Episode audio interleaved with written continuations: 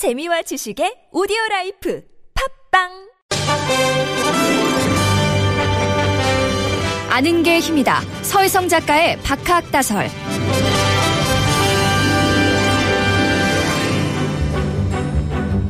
네, 저희가 봄 개편을 맞아서 이번 주에 하나, 둘 새로운 코너를 선보이고 있는데요. 오늘이 그 대미를 장식하는 새로운 코너입니다. 말 그대로 대미가 될 것 같은데요.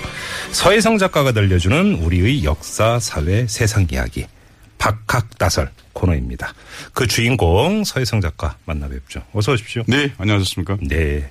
저번에 태극기 얘기 참 재밌게 잘 들었다. 이런 그 반응이 상당히 많았었어요. 아이고, 다행입니다. 네, 저희가 그래서 아주 어제 어렵게 서혜성 작가님 모셨는데 스스로 지식광대를 자임한다 이렇게 말씀하신 적이 있어요. 아, 그런 적이 있습니다. 지식은 즐겁게 생각해야 된다고 생각합니다. 오. 예, 그러니까 그 우리 대학 수능, 네. 대학에 맞춰진 수능이 지식의 즐거움을 좀 빼앗아간 측면이 있거든요. 제가 그 질문들을 뭐가 즐거운가. 아, 학교 다닐 때 지식 정말 재미없었는데 이런 얘기 많이 하잖아요. 네. 아, 그 재밌어야 된다. 사실은 지식은 재밌다고 생각합니다. 음. 왜냐하면 지식은 우리가 알고 있는 지식의 대부분 근대적인 태도를 가지고 바라보고 있는 지식입니다. 네. 그 말은 무슨 얘기냐면 근대적 발견을 통해서 모든 지식이 재구성되었다 이렇게 말씀드릴 수 있습니다. 네. 근데 우리 공부의 가장 커다란 문제가 발견을 없게 한다는 겁니다. 외우기. 아, 외우기 하는. 거죠. 그러니까 예. 발견이 없다 보니까 사람들이 즐거움이 없는 것 뿐입니다. 음. 이 시간은 어, 좀 뭔가 그런 발견이 좀 있는 오. 그런 시간이 됐으면 합니다.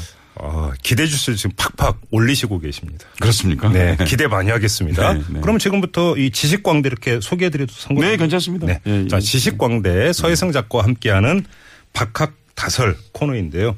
사실 오늘 저희가 이 첫 시간이어서 뭔가 아주 재미있고 멋있는 주제를 잡았는데요. 그 전에 또 저희가 점검을 해야 될 내용이 나왔습니다. 그래서 급히 이 문제를 좀 먼저 짚자 저희가 이렇게 서혜성 작가님께 요청을 드렸고 바로 그 내용인데요. 어떤 내용인지 한번 먼저 들어보시죠. 아니 오기로 했는데 민족 대표들이 쭉 오는데 33명 중에 29명이 오는데 사람들이 너무 많더래요. 야 이거 일이 커지겠구나. 우리 생각에 그냥 조촐하게 그냥 우리 의지만 알리고 가는 건데 이거 괜히 일 커지면 안 되니까 그냥 조용히 우리끼리 하자 그러면서 거기서 턴을 합니다. 그 어디로 가냐면 지금 저기 저 광화문 조선일보짜리에 우리나라 최초의 룸사롱이 있었습니다. 태화관이라고. 이완용 단골집이거든요. 그리로 가요 대낮에. 그 집 마담 주옥경하고 손병희하고 사귀었어요.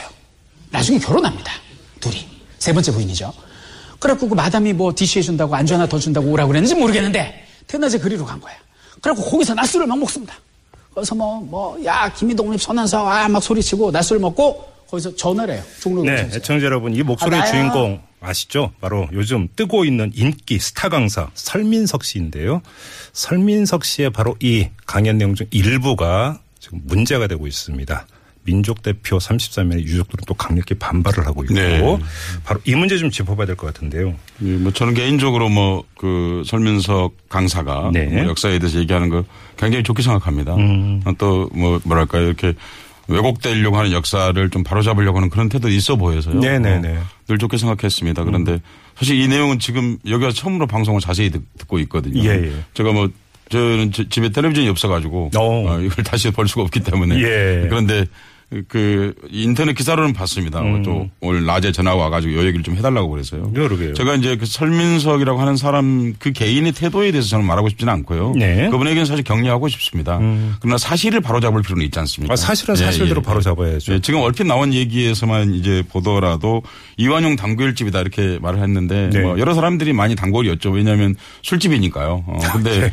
어, 그리고 또 하나는 그 이 말씀을 꼭 드리고 싶습니다. 먼저 그 태화관이 어떤 곳인가를 말씀드리는 게 좋을 것 같습니다. 제가 그걸 여쭤보고 싶었어요. 네, 네, 그 예. 최초의 룸사롱이라고 했는데. 어, 그건 적절치 않은 표현입니다. 룸사롱은 한국의 개발 독재의 산물입니다. 어, 예, 예, 예. 예. 그러니까 어, 일제시 기생이 에게 양주가 들어간 것이 이제 룸사롱인 거거든요. 예. 그러니까 문화가 좀 다른 겁니다. 어, 명쾌하게 지금 예, 정리해 예, 주시네요. 예. 예. 그러니까 원래 이, 이 태화관은 뭐냐면 원래는 지금의 동아일보 자리, 동아일보 본관 자리가 원래 명월관이라고 하는 술집이 있었습니다. 아, 그 유명한. 네, 명월관이라는 예, 술집이 예, 있었는데 예, 예. 그 술집을 연 사람이 안순한이라고 하는 사람입니다. 음. 근데 그 사람이 뭐냐면 주- 조선 고종에게 음식을 대던 궁중 요리사였어요. 아, 그래요? 예, 예. 근데 사실 프랑스에서 레스토랑이 왜 레스토랑 가면 뒤에 의자 빼주고 그러지 않습니까? 네. 그게 프랑스에 생긴 건데 어, 그 베르사유 궁전에 어, 상근 근무자가 5천 명이었거든요. 그렇게 말했어요? 네네. 그 사람들 해직되고 혁명이 나니까 해직되지 않습니까? 그렇죠. 아, 그래서 레스토랑 차린 겁니까? 예. 중국에서도 마찬가지입니다. 음. 청조가 1911년에 망했거든요. 네. 자금성에 있던 수백 명의 요리사들 뭐 했겠습니까? 아, 음식 좀 저렇겠죠, 그러면. 그렇죠. 바로 그 얘기입니다. 아, 그럼 이 명월관 이것도. 예, 이제 그러니까 사람들이 이제 임금에게 음식을 주던 사람이 식- 밥집을 냈다더라. 아, 아, 그러니까 사람들이 궁금하겠습니까? 안 하겠습니까? 나도 수라상 한번 받아보자. 그렇죠. 바로 그거예요. 예. 예, 예. 예. 예, 그 그런 문화를 이제 처음으로 창조한 사람이고요. 음. 우리가 이제 밥을 먹을 때 왜 어디 그 이렇게 특히 지금 호남 지역에 남아 있는데 그 전에는 다 전국이 다 그랬습니다만은 상을 들고 오는 밥상 차리는 데 있지 않습니까? 그렇죠. 상을 들고 와서 이렇게 차려주는 아예 한 상을 다 예, 한 상을 다 차려주는. 예, 예. 음, 그리고 그게 사실은 그 바로 이 기생빵에서 나온 문화입니다. 음. 아, 그러니까 원래 한국의 음식 먹을 때는 왜 게다리 소반이라고 해서 작은 소반에다가 음식 하나씩 먹었습니다. 그랬죠. 1인용 식탁에다 먹었습니다, 사실은. 저 어릴 때도 그 소방. 그렇지 않습니까? 예, 예. 예, 그런데 이제 그게 이 바로 명월관에 생긴 문화이죠. 그러니까 명월관에 생긴 문화를 얘기하자면 음, 사실 굉장히 마- 끝이 없는 이제 오늘 이 시간이 아니라 또 별도로 명월관이란 무엇인가를 얘기해야 음, 되겠지만 하여튼 네. 그게 이제 1918년에 불이 납니다. 아, 예. 예, 불이 나가지고 그 다음에 동아일보 거기 들어가, 들어간 거 나중에요. 어, 예. 그런데 그래가지고 이제 그 별관을 하나 냈는데 그게 태화관이에요? 이제, 예, 태화관입니다. 근데 아. 조선일보라고 그랬는데 그건 잘못된 얘기고요. 지금 인사동에 태화 빌딩이라는 빌딩이 현재 있습니다. 아, 그래요? 그 이름은 그대로 따가지고요. 아. 인사동 들어가면 그, 그, 그, 그 인사동 남쪽에 네. 보면 아주 높은 빌딩입니다. 예. 어, 근래 그 앞에 무슨 쇼핑센터도 짓고 있고 그러던데요. 그러니까 음. 그, 그곳이고요. 그곳에서 이제 모여서 또 지금 말씀하신 내용 중에 이제 그 술판을 벌였다. 예, 술판을 벌였다. 그런데 이제 한국 1907년 이후에 한국의 개신교 목사들은 거의 술을 먹지 않았습니다. 아. 왜냐하면 1907년에 이른바 평양 산정현 교회에서 통성 기도를 하면서 조선이 망해가는 이후에 진짜 이유는 축첩, 음, 그리고 흡연, 어, 그리고 음주, 아. 가무, 어, 이런 것들에 의해서 어, 나라가 망한다고 그래서 그것에 대해서 개신교들이 지금도 그래서 전 세계에서 목사들 중에서는 이렇게 신자들 중에서 그걸 금하고 있는 세계에서 유일한 기독교 신도가 있는 나라가 한국입니다. 아, 한국만 예. 그런 겁니다. 예. 아, 그게 왜 그러냐면 그 당시에 이제 나라가 망한 이유가 사실 일제 침략인데 음. 그걸 이제 그 당시 목사들이 다른 쪽으로 방향을 돌렸거든요. 개인의 수신 문제로. 아, 우리의 문제로. 예, 우리 문제로. 예, 그러니까 내 예, 탓이다. 예. 돌리면서 생긴 문화인데 그러니까 음. 그분들이 앉아가지고 술을 먹었을 가능성이 높지 않다는 겁니다. 어, 그러니까 어, 그런데 또 하나 꼭 말씀드리고 싶은 거는 기생방이라는 게 다- 지금 우리 생각하는 것처럼 굉장히 꼭 부정적인 것만 아닌 부분이 있습니다. 어, 기생제도가 좋다는 얘기는 추호도 아닙니다. 네. 어, 무슨 얘기냐면 당시에는 모임을 할수 있는 장소가 없었습니다.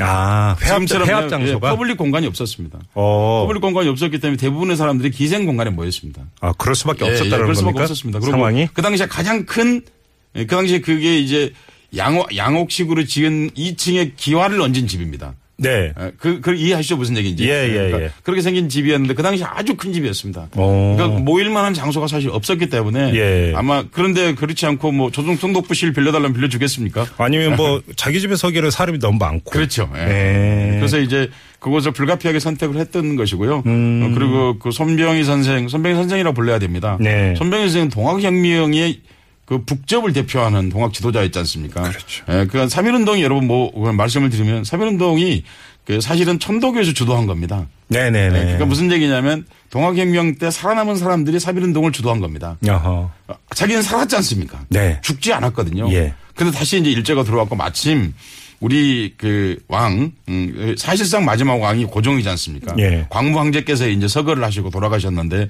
붕어한다고 이제 그러죠. 그렇죠. 그렇죠, 예. 그렇죠. 돌아가셨는데 그 김에 뭔가 좀 강하게 해보자라는 음. 걸 했는데 그 당시에 동학할 때 실패한 경험이 있지 않습니까? 네. 그때는 뭐냐면 동학할 때 천, 나중에 그게 천도구가 되었는데 동학만 하니까 좀 문제가 되잖아요, 사실은요. 아, 고립되니까. 그래서 예, 예, 고립되니까 그래서 개신교도 모으고 사실 가톨릭에게도 연락을 했습니다. 예. 근데 가톨릭 거절했습니다.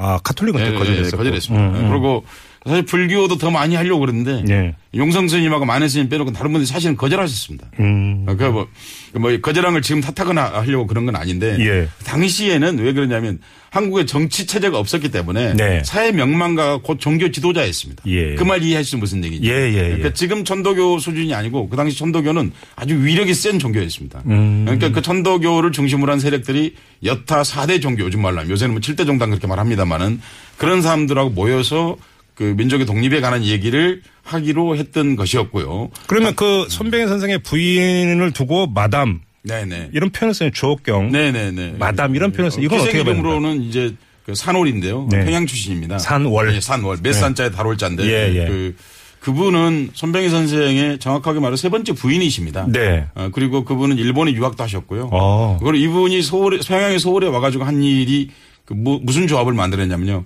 무부기 조합을 만들었습니다. 무슨 뭐예요? 얘기냐면 예. 기둥 서방이 없는 기생 조합을 만들었다. 입니다.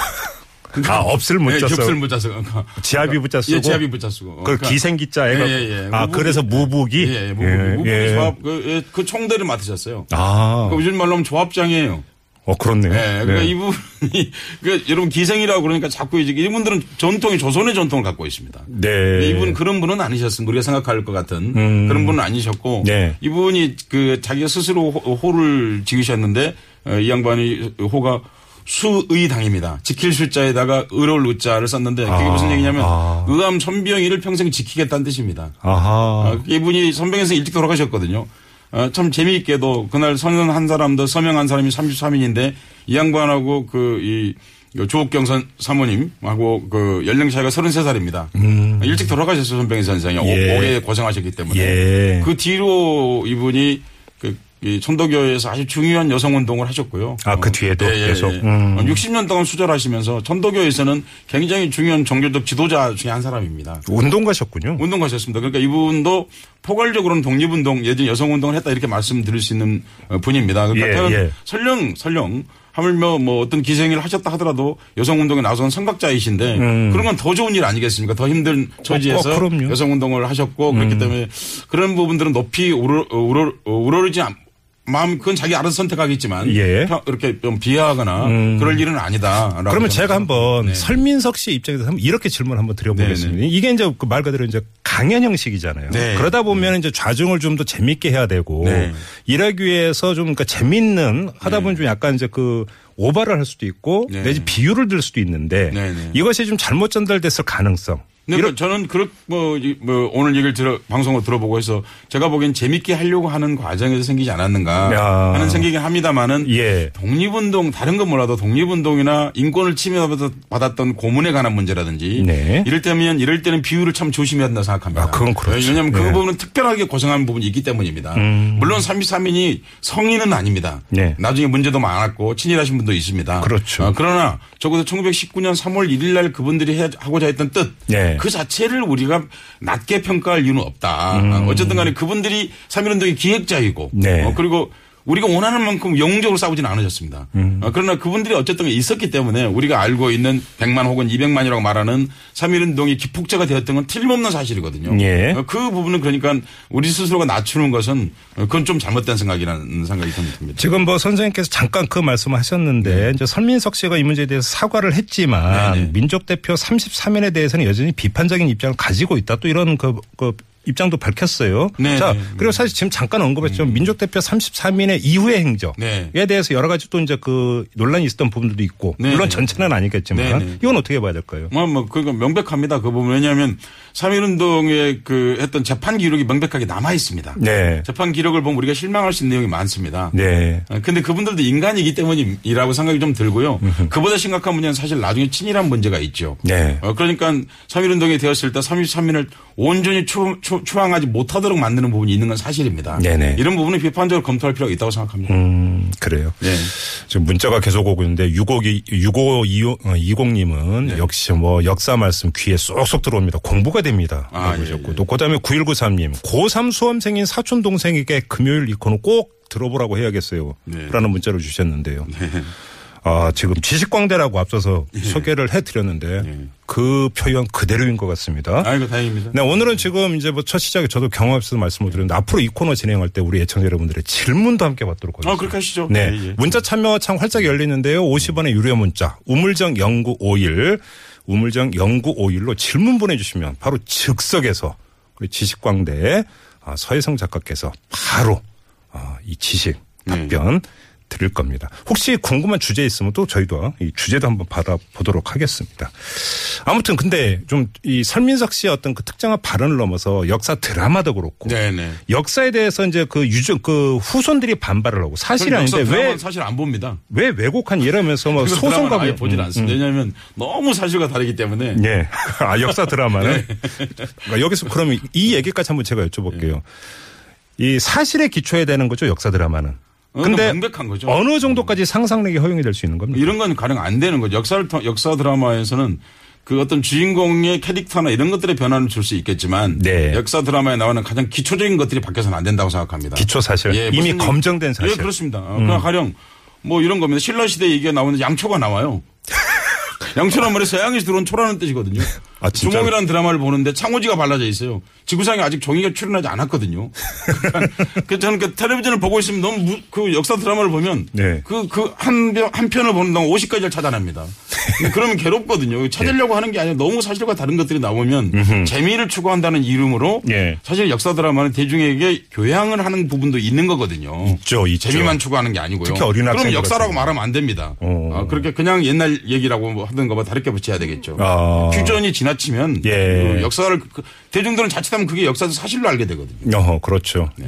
예. 근데 아무튼 근데 드라마도 그런데 지금 역사 강의라고 한다면 네네. 강연이라고 한다면 더 엄밀성을 띄어야 된다. 역사 강의는 팩트에 기초해야 합니다. 그렇죠. 우리 역사가는 내지 예. 내지 후대는 그걸 해석할 수 있는 권한을 갖는 것이지 네. 팩트를 왜곡할 수는 없는 것이죠. 그렇죠. 예, 예. 네. 바로 이 말로 오늘 이 설민석 씨의 어, 강연 내용을 둘러싼 논란 뭐 정리가 좀 될 것 같은데요. 1423님이 또 이런 문자 주셨네요. 선생님 설명 너무 빨라요. 헉헉. 필기할 시간 주세요라고 지금 어, 보내주셨는데. 그거는 이 교통방송의 잘못입니다. 왜냐하면 제가 원래 시간을 많이 준다고 그러더니 15분 내에 모든 걸 설명하라고. 네, 이 그렇게 방- 어쩔 수 없이 빨리 네. 말을 해야 했습니다. 예, 방송 들으시면서 또 필기를 하신다라는. 아, 이거 여기에 좀. 예, 여기 네. 밑줄을 쳐야 될 거. 다음 주에는 좀 더 여유 있게 네. 어, 한번 진행을 해보도록 노력을 하겠고요. 알겠습니다. 오늘 첫 시간인데 어떠셨습니까? 네, 괜찮았습니다. 네. 네. 또 저기 우리 털보 이털남에게 빚, 빚도 갚고. 아무튼 귀한 말씀 감사드리고 요 다음 주에 뵐게요. 네, 고맙습니다. 네, 박학다설 서혜성 작가와 함께했고요.